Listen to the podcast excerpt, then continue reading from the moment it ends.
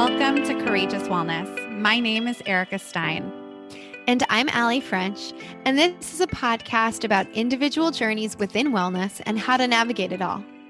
After Allie experienced a cancer diagnosis in her 20s, and Erica went through a sustained 50 pound weight loss and self love journey, we created a platform to interview real people from all walks of life that have combined all types of practices.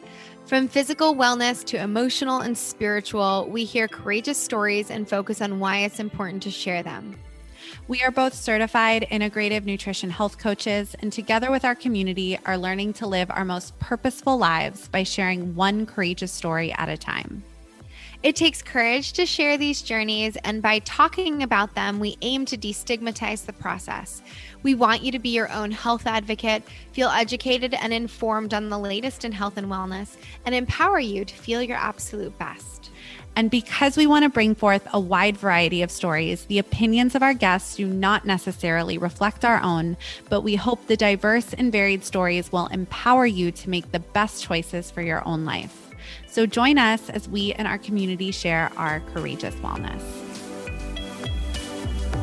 Hi, everyone. Welcome back to Courageous Wellness. We're so excited this week for a great conversation that we are bringing you. But before we get into that, uh, we're going to do our weekly updates and chat a little bit about how our week's going and or what we're enjoying in wellness.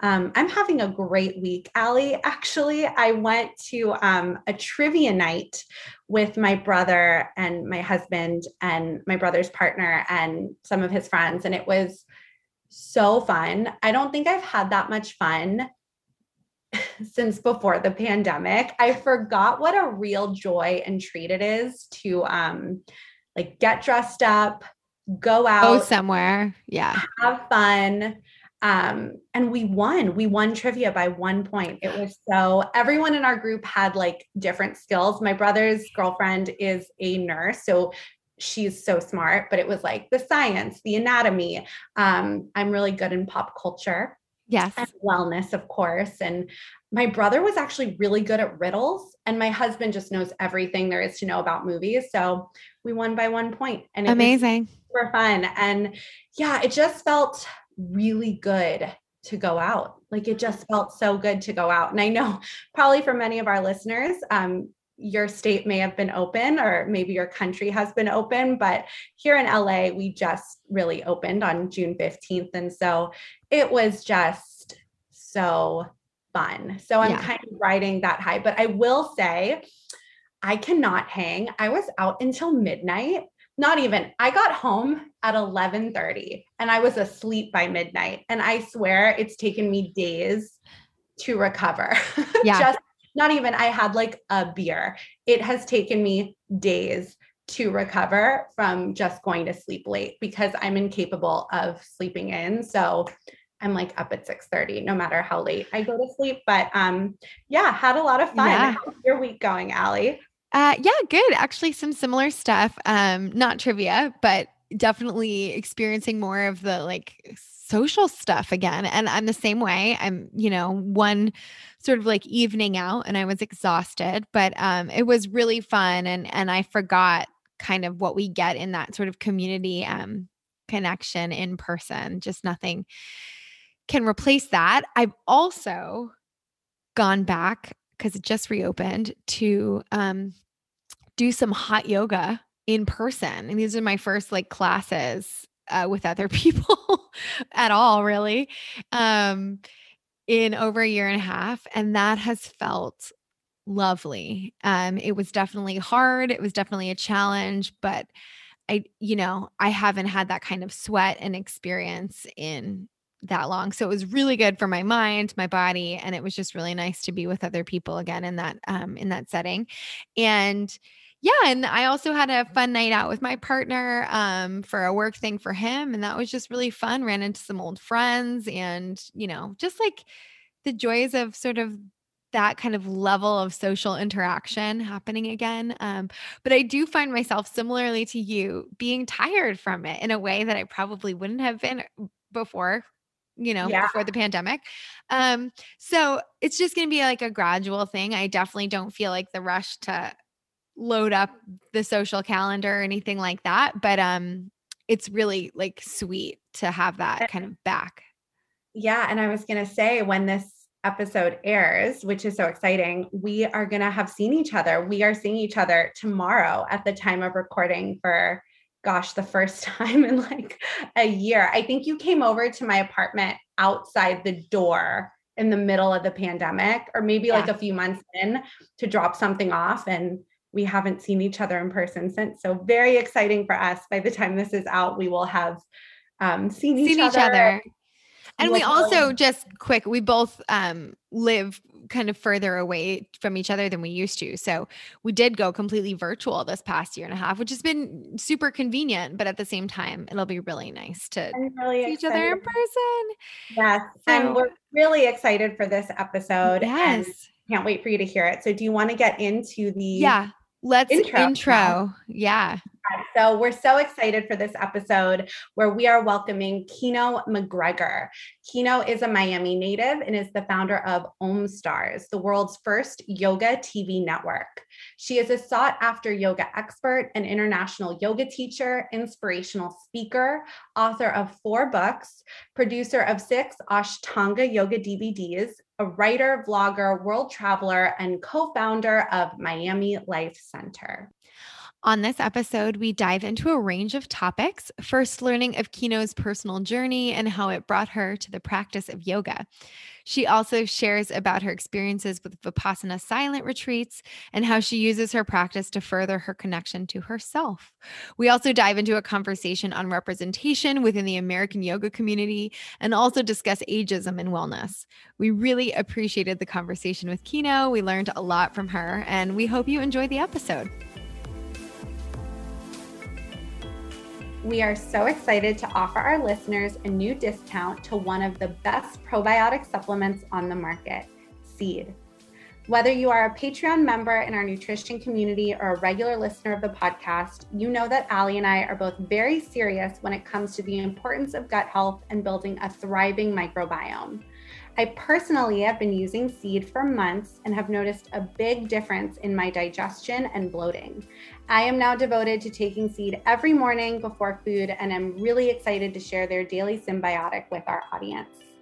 The formulation of the Daily synbiotic combines a probiotic and prebiotic, is vegan and gluten free, and includes 24 clinically studied naturally occurring strains not found in yogurt or fermented foods and beverages, and lives up to the highest standards for human and planetary health.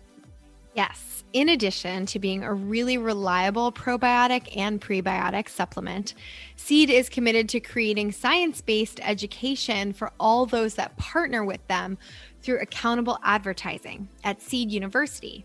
This is where we are all committed to not spreading misinformation about health on the internet, which is pretty important. Also, I personally love their commitment to sustainability with a refill system and all recyclable or biodegradable packaging materials. Erica and I only advertise products that we use and feel are of benefit to us, and by extension, could be of value to our community. If you would like to order Seed Daily Synbiotics to incorporate into your own gut health routine, go to seed.com and use courageous15 at checkout for 15% off, or click on the link in our show notes or the link tree on Instagram.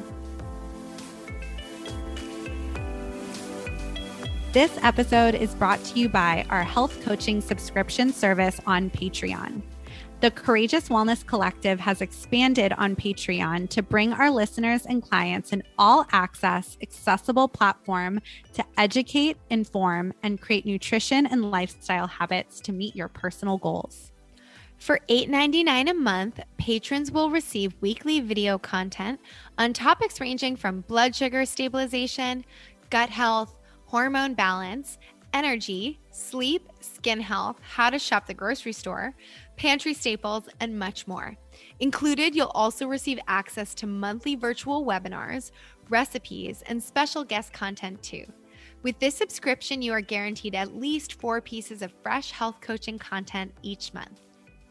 To learn more and become a patron, visit www.patreon.com slash courageous wellness or check out our show notes. We look forward to welcoming you to our coaching community. So, welcome, Kino. Thank you so much for being with us today. We are very excited to have this conversation with you. So, to get things started, can you share with us your personal journey into wellness and how you discovered yoga and your passion and mission in life? Mm. Well, for me, the decision to really dive into yoga came from a desire to live a more peaceful life. And I did my first yoga class when I was 19. It left this kind of indelible mark on my mind. And from that moment, I kind of dabbled in yoga. And it was then after a period where I kind of went through a period of depression that I you know, it wasn't diagnosed at the time, but looking back, I can clearly see that it was a it was it was a period of depression, and it's something that I now recognize as kind of you know a quality of my mind and my emotions and the habit pattern that I've that the that that yoga and meditation have really helped me to heal.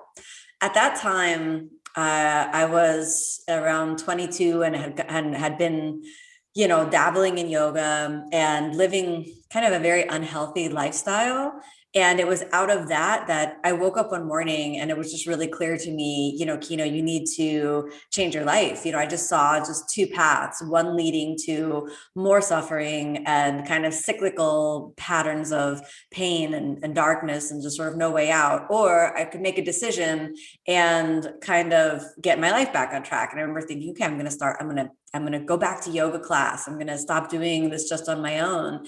And it was really that decision of thinking to myself, I want to learn how to live a more peaceful life. I don't want to necessarily learn to, you know, be a successful business person or this or that, but I wanted my genuine desire was how do how do I be happy?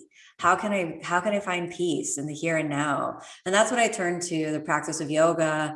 And although i didn't know much about what style or discipline that i was actually practicing i walked into an ashtanga yoga class which is a very traditional lineage based form of yoga which has very very close roots to our teachers in india. So that within one year of me walking into that first ashtanga yoga class i was on an airplane to practice in india with the then living master of the tradition. And i spent two months months there practicing with him and his grandson and with a community of really dedicated Ashtanga yoga practitioners. And I can look back now and see that that really changed my life because from that moment forward, all my whole direction shifted into how can I go deeper into the spiritual practice.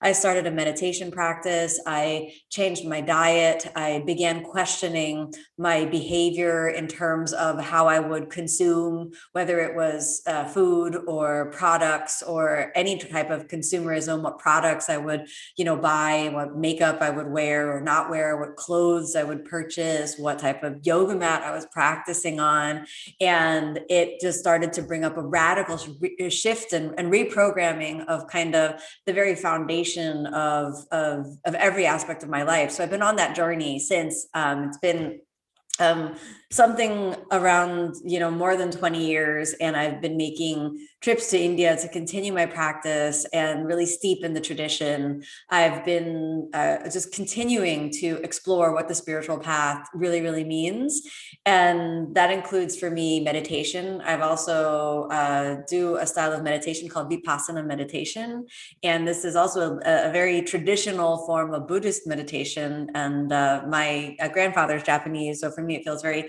connected into just sort of my family ancestry to be able to practice a Buddhist, a very traditional Buddhist meditation. And I've sat something like I don't know, maybe eight uh, silent retreats over the last 20 years. And it's a really big part of my spiritual path. And for me, I feel that the the whole practice of yoga has kind of opened up a depth inside of myself and a kind of settling in my own skin that I didn't even know was really possible uh, before I turned to this practice. And for me, it's this combination of, you know, yoga and the asanas to really ground the mind within the body, to use asanas, this journey of embodiment and awareness, and then to apply the tools, the more, the more kind of subtle tool of meditation to dive into the subconscious mind and kind of really reprogram and understand what subconscious habit patterns are in there. And it's through this work that I feel that I kind of found the answer to it is possible to live a, a, peaceful life. It is possible to you know be happy in in the here and now and to and to let that peace and happiness really be located within rather than located without. So rather than external striving the the tools that i've had the great benefits received from these you know ancient practices which originate from india have really guided me into those the answers to those questions that i was first asking all those all those years ago Thank you so much for sharing that with us. And um, I know Erica and I, it's, it's funny, Erica and I actually met originally through our own Buddhist practice. Um, and we practice a form of Nichiren Buddhism, but similar, this idea of like diving within rather than seeking happiness outside of ourselves. And um, so I always love exploring those like that philosophical concept and and also how in the practice of yoga um and I, I'm by no means, you know, a regular practitioner, although I've had periods of time in my life where it's really, really helped me so much. Um, and how that also is incorporated in a physical practice too. I just have found that so fascinating and what we can learn about ourselves, about our spiritual nature, about our minds through through the body too. Um, it's it's pretty incredible. So I'm curious as you went on this path and you've been on it for many many many years and it's expanded and you've created resources for and community for other people to have access to it as well um, which we'll go into a little bit but did you ever find you know we i think as human beings always sort of uh, can go through levels of growth, but there's always more growth to be had. And I'm curious is when you as like as a practitioner, and we'll go into the teaching part of it, but when you hit sort of like either mental obstacles or physical obstacles, was there ever a time that you felt like your practice suffered or how did you maintain a practice for more than 20 years now? What were some of the mm. things you were able to do to cultivate that? Super good question. So, one of the first obstacles that I actually hit was teaching. So, when I came back from India for the first time, everybody started asking me to teach. And I really wanted to say no, but I also really wanted to go back to India. And this time I had this big plan to stay for six months and I would just immerse myself. And that was the longest that the visa was allocated for. So, that was my plan just max out the visa. And I just wanted to do that continually. Um, the only thing that I could think of to, you know, actually earn money in a temporary fashion was okay, well, I'll say yes to all of these people that are asking me to teach. And I moved back in with my parents and saved money. And it, instead of paying rent, I just saved every penny that I possibly could. And it was during that time that I just said yes to everything because I felt like two things that I was a new teacher and I didn't have the right to say no to any opportunity. And I did really want to save as much money as possible because I, I had this goal of staying in India for six months. So there was a time when I just felt totally burned out. You know, I would get up in the morning and go teach a private class at 7 a.m. and then uh, go teach a public class at 10 a.m. and drive from here to there and then have an hour or two hours of practice between 12 and 2 when then I should eat something and go drive to another part of town to teach another class before I drove to another part of town to teach another class and teach a last class at the end of the day and then drive back home. And I just remember feeling so burned out. And it was during that time that I remembered my teacher's words. He said, that the, that you don't need to do a complete practice to do yoga so mm-hmm. one of the things that I feel really prevents a lot of people from keeping a regular practice for a lifetime is that they have an all or nothing attitude. I'm either going to do the 2 hour sweat extravaganza where I go in and I, you know, give my whole heart and soul or it's not yoga. And it's like, no, you know, my teacher said get on the mat, do what you can. If you have 20 minutes, embrace that 20 minutes and do it. If you he he always told me the sun salutations by themselves constitute a complete practice And this allowed me to get on the mat for a little bit of time, but keep the consistency of practice. And that was a big lesson for me because I think up until that moment of facing burnout, I'd always held myself up to this really high standard of perfectionism of it has to be perfect. It has to be, you know, like this in order to honor the tradition, in order to be a good student. So that was kind of a really important lesson that I've carried with me for all these years. So there are some days when I, I feel I have the luxury of, you know, still practicing for 90 minutes or even two hours. Wow. You know, and then there are some days when my practice is my yoga practice is half an hour or an hour. And I'm thankful for that too. And so that's, I feel that's a really important lesson for people to really, uh, really accept. And the same thing goes for meditation um, you know the style of meditation that i uh, that i sit they ask you to sit for an hour in the morning and an hour in the evening. And if i combine that with my yoga asana practice then i feel i should take the renunciate vows because it's hard to do anything else all day. You know i'm going to sit and then practice yoga and then then you have just a little time to go and do some you know economically productive activity. And then you have to sit again and then it's time for sleep. And then well you know there's no time for anything else. So i've really you know there was a period in my life where i stopped meditating because i didn't have that much time.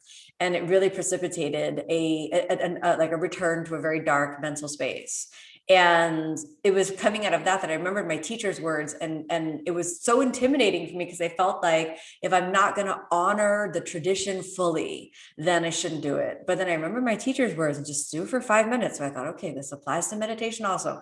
I'm just going to start sitting again for five minutes a day. And that's actually how i started sitting. Because you know what i find is there are many people who are intrigued with yoga yoga asanas you know, at least the asana portion of it, it, it looks interesting. Let me try to put my leg behind my head and try to stand on my head and do a handstand. That arm balance looks cool.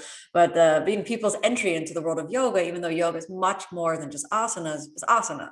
But when when those same people, you say to them, sit for one hour in silence, it's you know you may as well be threatening them with bloody murder because they you know silence for an hour. What am I going to have my phone? You know what am I what what what am I going to do for that hour? Well, you're going to meditate and just sit there and observe you know the inner state. And they say, well, you don't know what my inner state is. I better try to put my leg behind my head. It's more interesting.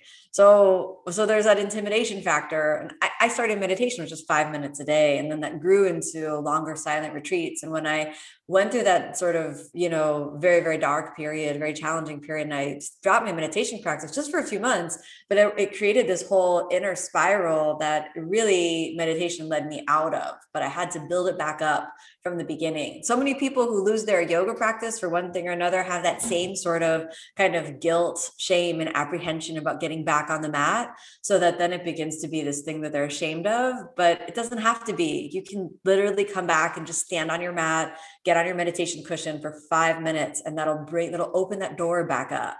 And then things will just start to flow from there you know i think that's really really important because people see me from the outside and they just assume that i'm doing yoga all day or that i live on a lotus flower but i have you know struggles as well you know uh, whether it's asana or whether it's meditation i have all the same thoughts that every average human being has including you know lack of motivation and boredom you know anger and irritation and sadness comes back up. And then as every human being has the capacity to feel immense joy immense happiness deep peace connection with others affinity with the universe and all of these sorts of things are not are not you know unique to any one person but are just part of the human condition yeah Absolutely. Thank you for sharing that. I feel like that's so helpful. I'm definitely a person who's really hard on myself. So, but it's it's a lesson I think as you get older and just unlearning, right? Like there's nothing wrong with, you know, we also Allie and I have a daily Buddhist practice as she mentioned earlier and um similar to how you're speaking, like my sweet spot that I love to do and try to do is about 45 minutes in the morning. Um, but that's not that doesn't always happen right and that doesn't mean that that five minutes can't just be as great and powerful as 45 because i've done i think we've all done like i've done a 45 minute practice where my mind is wandering the entire time and i've done five really focused great minutes so i just really like that but i am somebody i really can relate as somebody who is very hard on themselves, but I think that's like a great unlearn as a human being. I do want to get into your incredible platform with Home OmStars as well and how this was developed. And I know you have so much on there with cooking and workshops and yoga, and it just is so, it seems so magical. But before we jump into that, you mentioned something that I'm so interested in, which are silent retreats. You said you've been to a few. Can we just talk about what that is like, what that experience is, and like how that helps you. I can't imagine. It's something that's always really intrigued me. So that's why my little spidey senses mm-hmm. went up when you said it. But I'd love for you to talk a little bit about silent retreats and what yeah. you from it and how it was. So the the first silent retreat I did was almost 20 years ago, and I I've done recently. I did like four more in the last uh, couple of years, and um, so silence from the the perspective of sadhana or spiritual practice comes from the notion of withdrawing the senses and refraining from any sensory input, anything that could potentially be distracting, and anything that could stimulate the mind.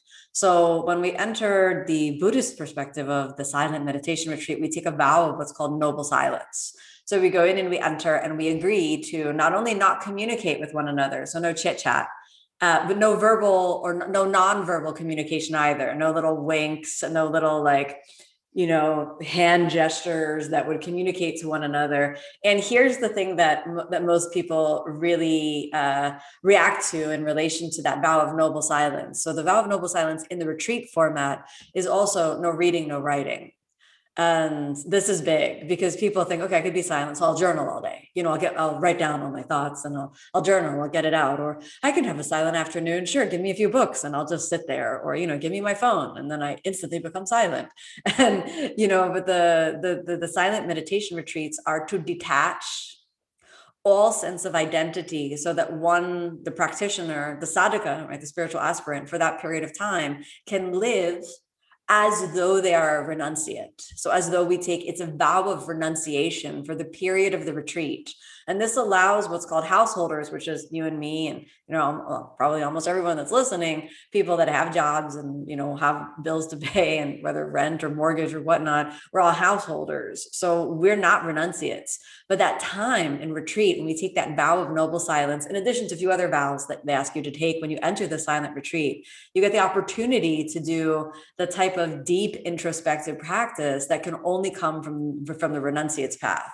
So you're not you don't get any phone calls while you're there obviously. You also do some weird things like check your passport or your keys in at the front desk because what happens on everyone's silent meditation retreat, whether it's day one, day two, day three, or any other day, is you want out and everyone i talk to starts making escape plans you know of maybe i'll just uh, say i feel really bad and then i'll leave the retreat.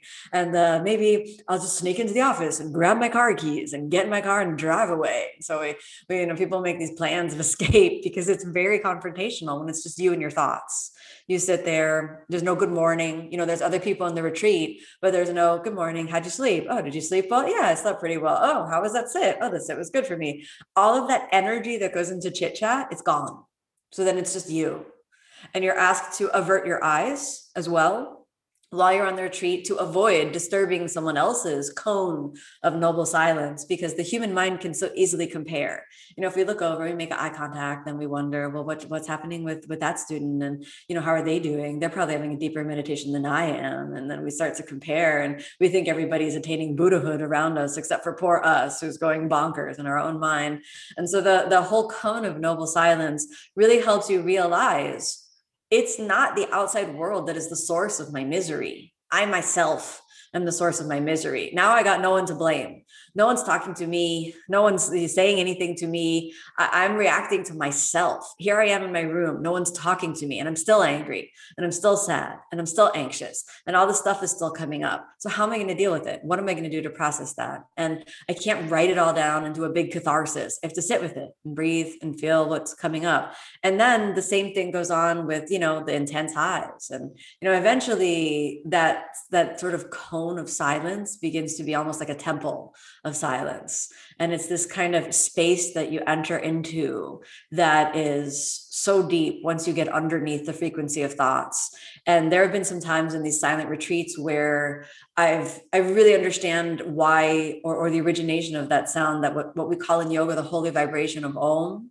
Because in the silence, there have been a few times where I've heard that sound where it's this literal sound of silence. It sounds like the heartbeat of the universe, which is always humming underneath there, but which we never hear just because there's so much going on, so much busyness, the talking here, the talking there, the music playing from the neighbors, the, you know, sound of a message coming in, the hum of the air conditioner, the chit chat among family members, the sound of this or that. You know, we pick up the phone to call a friend to distract ourselves because we don't want to be alone. Well, what happens when we are alone? Well, there's something magical if we can sit through our discomfort but it's a it's it's it's a lot you know it's a lot. It's a really really a lot. And and um you know there's this lofty idea that people hear oh you're going on a meditation retreat. You know they think i'm going to club med or something like that. You know they think oh you're going to go and it's going to be you know foot massages and you know um, someone's going to hold a fan over you and and it's going to be sort of like this this happy resort space. And i'm like no no no no no. This is the, there's no rest in, in these silent retreats. They wake up very very early and immediately you start sitting and then there's you you have very short breaks and then immediately you sit and you just sit and sit and sit and sit. And then you break for food and for bathroom and for short rest and sleeping. And that's it's like a it's almost like a meditation boot camp because there's they really want you to be just so immersed in that space that powerful transformation can happen the way I think about and the way I've experienced these meditation retreats is that in that cone of silence, the personal growth work and the, the sort of access point to spiritual evolution is accelerated. So I feel like one day in the silent meditation retreat gives me one year of life learning because it's just so intense. I've done a few sits where I felt like in that one hour, I went through like a month of my life and that sort of you know is there in that deep process work. So so anybody is interested in a silent retreat if you can take the time off of uh, uh, you know off of your life. If your family and job and life situation can support you with that then i really recommend to you know to to to do that. And speaking of you know omstars which is my online channel i we support every one of our staff who wants to do a, you know these 10 day silent retreats. And uh, we support them by of course maintaining their salary and also by contributing to the donation that's made uh, to contribute to the the you know the exchange that makes the course uh, possible. Thank you. Yeah. Wow. I've had a friend who's done one before and definitely sounds like it's um transformative as you've, as you've yeah. shared with us for sure. We want to take a quick break from this episode to tell you about today's sponsor, Milk and Honey. I have been using Milk and Honey's baking soda free deodorant exclusively for over two years. This gentle, aluminum free, baking soda free deodorant was designed to nourish sensitive skin while keeping you feeling and smelling fresh all day long. When I decided that I wanted to make the switch to clean aluminum free deodorant, I tried so many different brands, and each and every time I was plagued with red itchy bumps under my arms, on top of not feeling confident that I did not smell. Milk and Honey not only once never gave me those pesky red bumps from their deodorant, but it also passed the smell test, even after an intense spin or HIIT class. It truly is the best and comes in two scents lavender tea tree and lemon vanilla. Milk and Honey is a line of non toxic, effective, and safe bath, body, and skincare products made in small batches in Austin, Texas.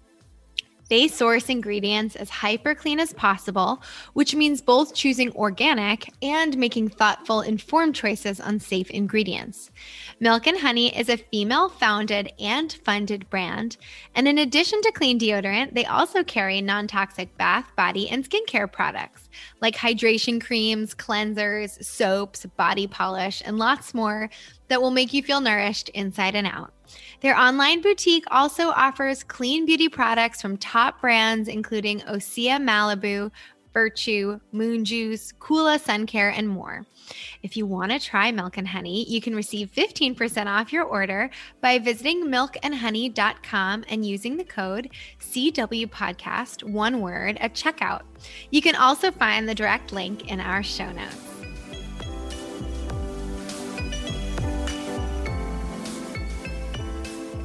So you mentioned OmStars. I'd love to get a little bit more into that. How, I guess, how and why did this come about? What, why hmm. did you want to create this platform? And then share with our listeners a little bit about what it is and, and what you provide. Hmm. Well, so as a yoga teacher, I kind of got sought out to make videos for other people. I remember the first uh, interface that I had with kind of making videos and short tutorials was eHow contacted me out of the blue and said, We've identified you as a yoga expert. Would you like to make a video for us? And I was like, Okay, sure. What's that? And then they sent this list of topics of things that I just couldn't even imagine that people wanted to watch videos on, you know? But I thought, okay, let me choose the ones that I see are in alignment with kind of who I am and we'll go we'll go on that road. And then i you know started making yoga videos on my own and was contacted by other um, what you what we call like online platforms for yoga. Uh, after uh, some time making videos for other people one of the things that really really struck me was that I'm in a unique position in that I have these deep roots within traditional lineage based practices within India. And the thing that matters most for me is maintaining the integrity and the heart of the spiritual journey of what yoga, meditation, the spiritual path are really about. When I when I started to go in deeply with some of the other, um, you know, some of the platforms that I was working with, it seemed to me that what they were presenting to me was that the kind of their bottom line was profitability. So I was kind of reaching these these points of conflict of why don't you make your content more like this? Like, and I just said that's not like that's not true to who I am. I can't do that. So I really wanted to create a space in the online world where the tools of traditional practice, all spiritual practice, could be made available to spiritual seekers and interested yoga practitioners all over the world so that so that there could be kind of like a trusted source where you know that the information you're getting isn't just because someone is you know trendy on social media. It's because they're a real expert in their field and there are tools to go deeper. So omstars is the is sort of the the dream that i had to build a true netflix for yogis by yogis and to really showcase everything that it means to be on the spiritual path. So that's why on OmStars we have yoga classes. Uh, we have over 4,000 videos that you can stream on demand, as well as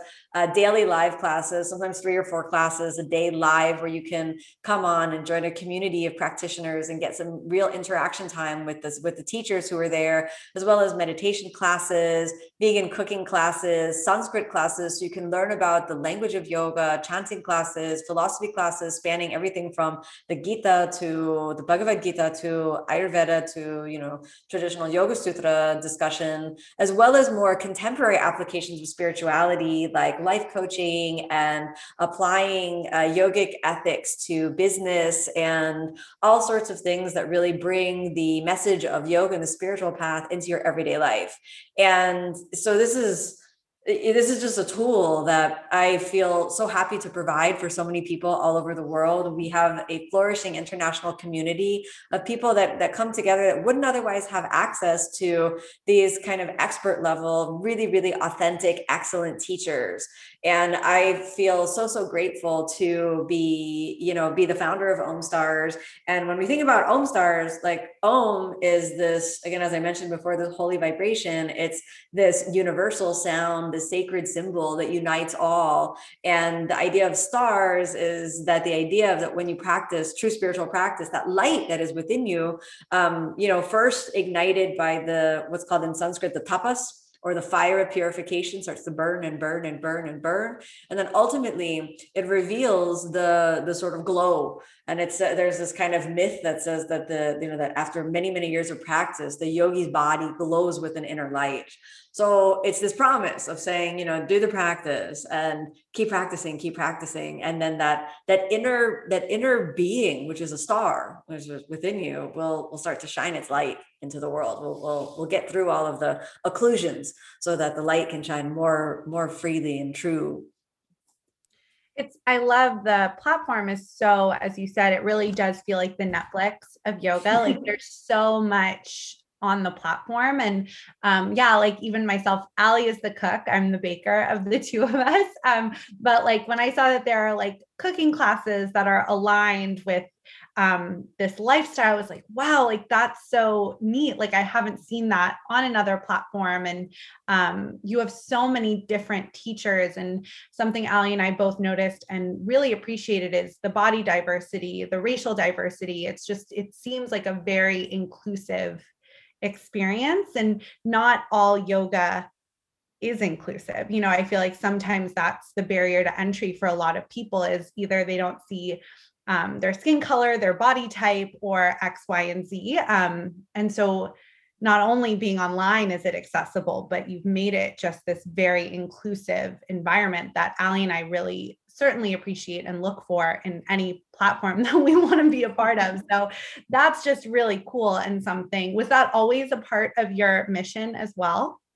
Absolutely. So when we say taking the tools of traditional practice to everyone, we want to decrease that barrier of entry. So when when we first started OmStars, we said, well, what are the barriers of entry? Well, right from the beginning, if there's no one that looks like you that's practicing yoga, you can never identify with actually doing yoga. So I felt that myself, you know, just my own body size and shape when I first started practicing, there was no one who looked like me that was practicing. So right from the beginning, one of our core values is, you know, diversity, equity, and inclusion and how we can really lift up voices that are often marginalized from the mainstream wellness community and to really pivot away from uh, just prioritizing or you know uh, of, of forefronting uh, your profitability and really thinking, I mean, of course, we're business, we want to be profitable, but really thinking that everything has to be ethical first and foremost, and everything has to line up with our with our ethics, both in terms of what yoga represents. So if we take a look at yoga,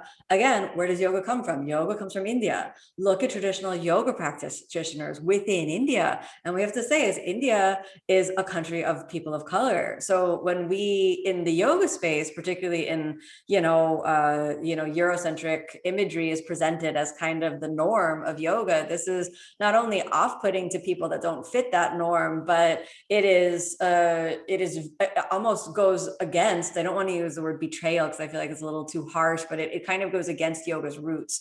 Whereas if you go to see yoga practitioners within India, you see all different sizes, shapes, and ages, and you know different people doing different things. And when I remember, you know, my my teacher in India teaching all different types of people from all different walks of life and and and making the practice accessible to different students. There were uh, people that would come in. I remember once there were people come in that were that had amputated limbs and the practice would be made uh, accessible to them. There were you know different different people from different walks of life from within the local community that would come and practice. And i think that's just that's always been a really important value of ours to really understand that if we're going to make yoga, if we're going to take these traditional tools, yoga, meditation, vegan cooking, the philosophy of yoga and present it, it has to be both authentic and true, honoring the roots of where these practices come from. And then the, then, then it needs to be truly diverse and inclusive so that everyone feels like they're welcome to unroll their mat and start to practice. Thank you. Yeah, I that is something that really stood out to me, Erica, because it's even though, you know, we're white women and white women in the wellness world in Los Angeles. But even when we started our platform, it became so glaringly obvious. About three years ago, we started it, but to us, like immediately diving into just sort of the wellness world in general, how, um, yes, how, I guess like whitewashed it is in a lot of ways, how um, inaccessible it is for a lot of people and that's not something we wanted to perpetuate. And um, so we're we were really like excited to like learn about what you do and then also see this community. And especially as you were saying with with yogic roots like where it actually comes from. And um and also age diversity. I know erica mm-hmm. mentioned a few different types of but that's something also it's like you don't just have to be 25 and fit not that is not a precursor for having a physical wellness practice, a spiritual wellness practice, and you know, an emotional wellness practice, whatever that might be. And it's like, I know that as I continue to age, I want to grow deeper into that and to have people with the wisdom and like experience of practice in this way. That's who we learn from. Mm-hmm. And um, I often find maybe you were talking about when you were starting to go to these other get get asked to go to these other platforms before you created OmStars and um, you know do videos that needed to focus on you know bottom line profitability. And there's definitely sometimes like marketing that gets prioritized. Um, so it was it's also really great to see think age diversity and we don't talk absolutely we don't talk a lot about that like i'm even thinking about this now like we've actually never done an episode on that and i would love thank you for the inspiration because I would love to do an episode on that.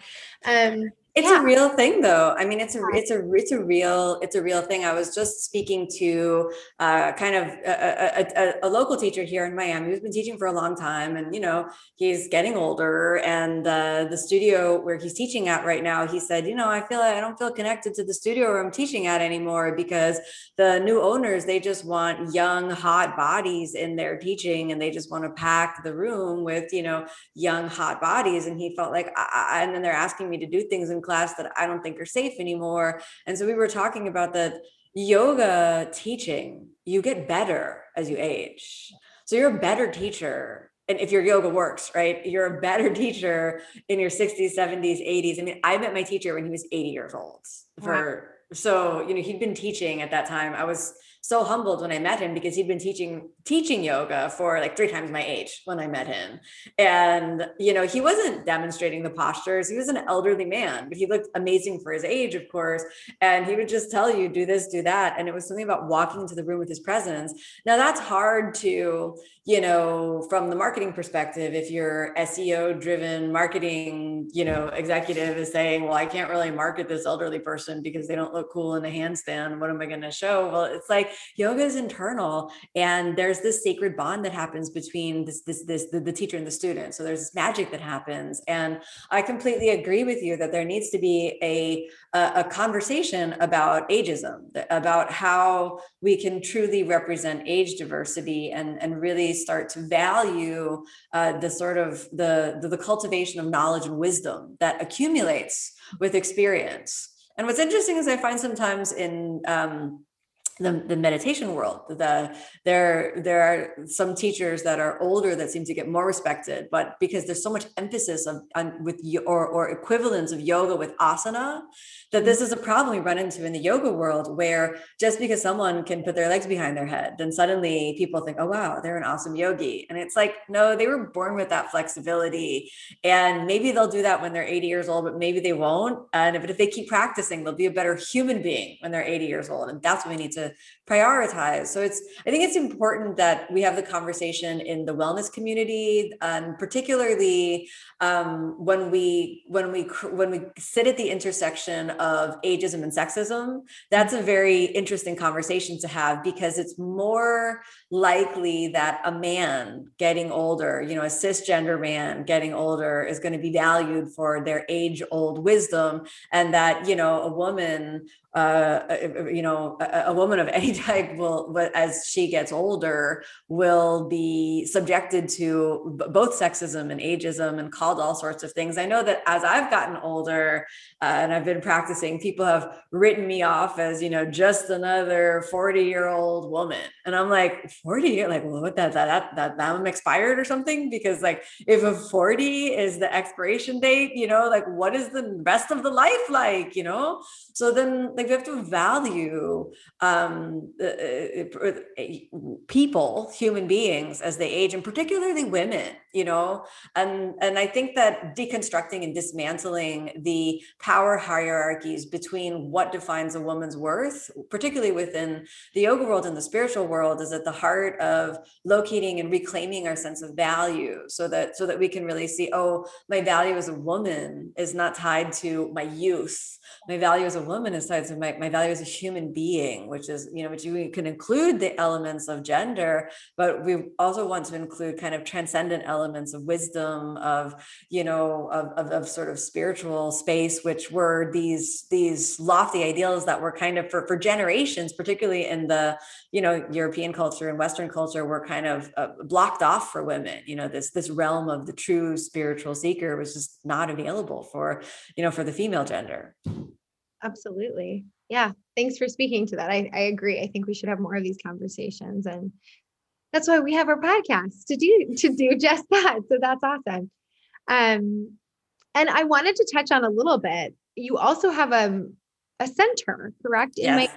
So if you wouldn't mind just sharing a little bit about that with us, if anyone's local to that area and wants to um experience taking class, are are you guys open? Are you um are you back in back in action? And and what I know it's um more of a traditional Ashtanga as well. What what is that experience like? Even if someone's a beginner and wants to come start Mm, mm. So my husband and I, we founded, uh, co-founded the center called Miami Life Center, and our first uh, space was here on Miami Beach, which is where we live. And a little like a year and a half ago, we uh, we we now have a new building that we've been constructing, which is in Wynwood, another area of Miami, just across the bridge on the mainland, as we call it here in Miami. Go off of the beach onto the mainland, um, the continent. You know, we've rejoined continental America. If you come to Miami Beach, you'll see what I mean. The Miami Beach is kind of its own twilight zone, for better or worse. You know, Yeah. you know. I have family in South Florida, so I've spent a little bit of time in Miami. We always go there down there. And so I'm like, oh, I know what you mean a little bit. yeah absolutely i'll have to come take a class sometime so so we yeah we, we're building the space and in the new space what's really cool is that we will have both Om stars on my online channel and miami life center under one big roof we have some offices in the new space and we've got some you know uh, beautiful studios that we just built out and that's where you can practice uh, daily classes via miami life center online classes via Om stars we may have a time in the future where you can volunteer to be a student in an OMSTARS live class as well. So we're still working that out. We need to get fully open first. You know, Florida right now, we're fully open. And, you know, the only rules are those which we uh, decide to do for ourselves because that's the atmosphere of um, the political situation here in Florida, for better or worse, you know. So we have some rules in place and we have students coming in. If you're a new student, uh, what we do is we have, you're welcome to come into any traditional Ashtanga class, but the classes are taught in what's called the Mysore style method, which means that you come in and you're going to build a very personal relationship with the teacher. The teacher is going to check out where you are and start to teach you from the ground up. You need no prior experience in yoga. And you'll also get to be in a room with very advanced practitioners. So that's very, very cool. And then the practice can be uniquely modified for your body. We also have intro classes. And so the intro classes, if you're intimidated by walking into a room where you might see someone with both legs behind their head, then the intro class is a better place to start. And this is also taught by the same teachers that we have teaching the, the traditional Mysore style classes so that people can come in and get the introduction and then also jump into uh, the, the more traditional practice. My husband and I teach immersions and special events. So you'll see us doing, you know, like a one, sometimes we'll do a once off intro to yoga class, or we'll do a once off workshop on this or that. But then we also do like one week immersions and one month immersions so that people can come and practice with us and kind of dive deeply into the practice. And then we get a collection of people, local students and uh, students from, um, you know, out of state and sometimes out of country as well that come in and join for, for the practice. We haven't had that in a while, but we're getting a, a good number of out of state visitors right now. Like I think the whole state of Florida is.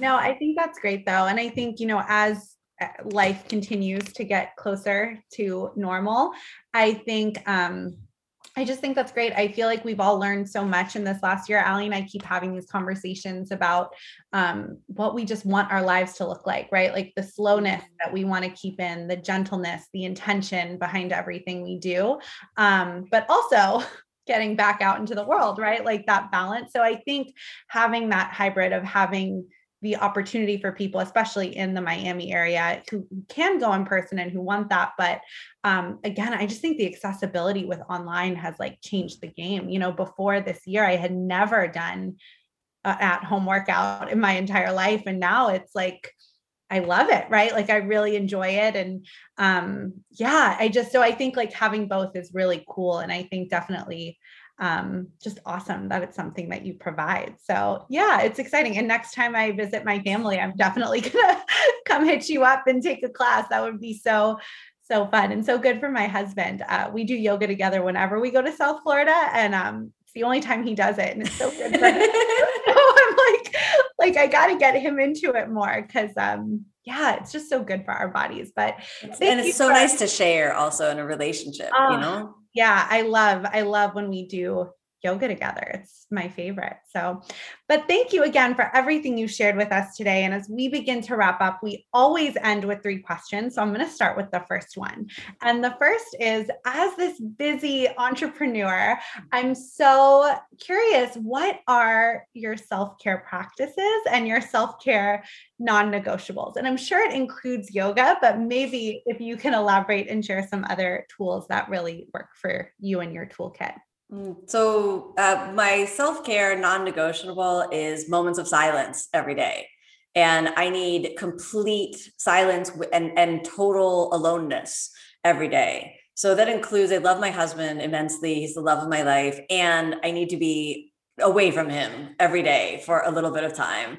And for me this is usually combined with another another moment of self-care which is i love to be outside and breathe fresh air. So even if it's just a walk around the block I turn my phone off and I will go out for a walk around the block. If I have now that we're online so often with back to back Zoom meetings, if I have five minutes between a meeting, I will go without my phone, stand outside and just stand and stare at a flower, at the sky, at the grass, or lie down in the sun or something like that. And that's super re- really really important for me. And that's not negotiable. You know i don't want to replace that five minutes with let me answer a quick email here and let me get on instagram and see what's going on in my messages or something like that. I won't do that because otherwise i will start to feel really really imbalanced. Um, drinking lots of water every day is also a self-care non-negotiable. I um, i think it really helps keep my body very hydrated very very healthy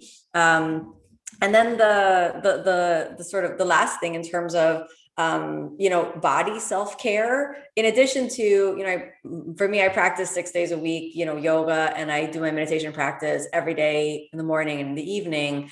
But then about once a month, I, I will seek some sort of um, like body care, whether it's acupuncture or whether it's energy work or whether it's a massage or something like that, just because, you know, it can be a psychic healing or, you know, some, just something where I am not in the role of giving, where I'm in the role of receiver. And I, I try to make myself do that once a month because I feel that I'm in that role of giving, giving, giving, whether, whether it's um, teacher. So I'm online, I'm teaching, I'm doing a private, I'm giving a class, I'm recording a video where I'm teaching this. And then I'm also running my business where I'm the leader and I'm making a decision. People are asking me, should we do this or should we do that?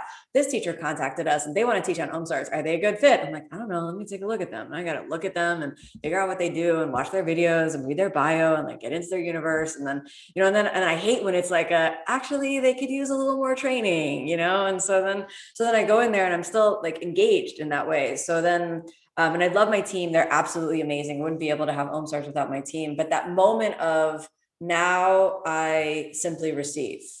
And that's something really, really important. Um, and then I guess one other thing is that it's taken maybe in the last couple of years that it that I realized that I need to, uh, that my husband and I together, that we need to uh, book vacations and that's something that we just haven't like it's been the last couple of years that we've done that because we used to go to like india for six months and then after you go to india for six months then it's like what you it was that so difficult that you need to go sit on a beach now. I mean it's like you know we kind of felt like that was our holiday but as we started to realize like okay that's also work too and so just for us we started to prioritize uh, uh, just kind of fun vacations together. We went to the mountains and did some hiking recently and so we we plan a little things like that that's fun. Thank you.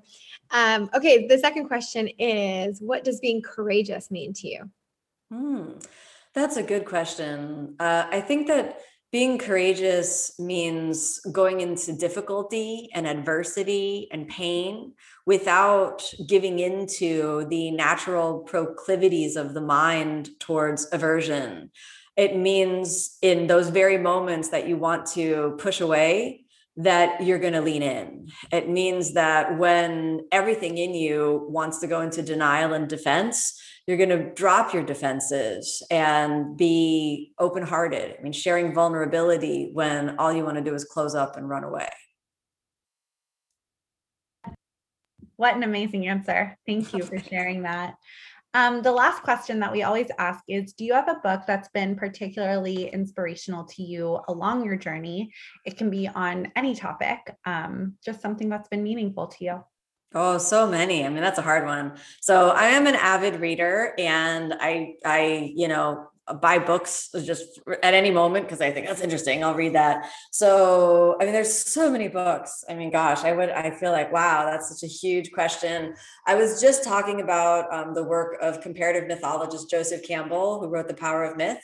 And that was really influential in the kind of beginning of my spiritual journey. Pema Chodron's books, all of her books, you know, When Things Fall Apart, it was the first one I read of hers, was, was wildly influential of, uh, to my spiritual journey. Um, Jack Cor- Kornfield's A Path with Heart is a fantastic book. I recommend, even if you're not, he's writing from the meditation perspective, but anyone who's a spiritual practitioner, I think uh, really uh, could do well to, um, you know, to dive in and, and, uh, and, and, and read this book. I think that's really, really powerful. Um, of course, uh, the classic yoga books, you know, like Yoga Sutras, I think I wouldn't know as, uh, sort of who I am on the spiritual path without the sutras.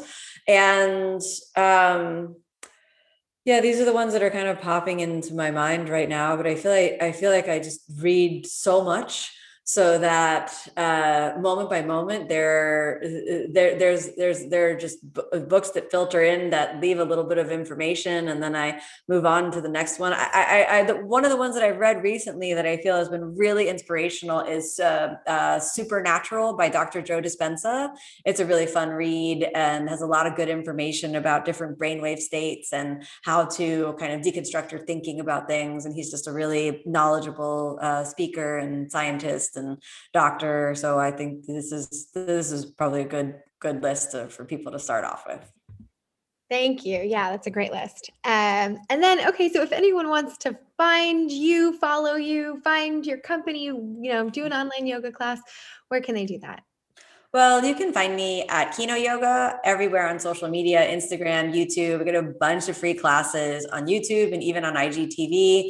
So if people just want uh, to engage with me there, if you want to come onto the OmStars platform, we have a 14 day free trial. So you can just come on and then you get immediate access to all the live classes. So you can do a live class with me and you can come onto the live class. And, you know, I stay on after every live class and answer student questions. So you can even pop on and say, you know, hey, this is, you know, I joined because of the podcast and here I am. And, you know, we could chat.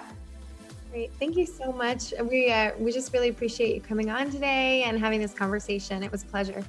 Pleasure for me too. Thanks for having me. Thanks for tuning in to another episode of Courageous Wellness. Tune in every Wednesday for a new episode featuring a different guest each week subscribe, rate, and write us a nice review.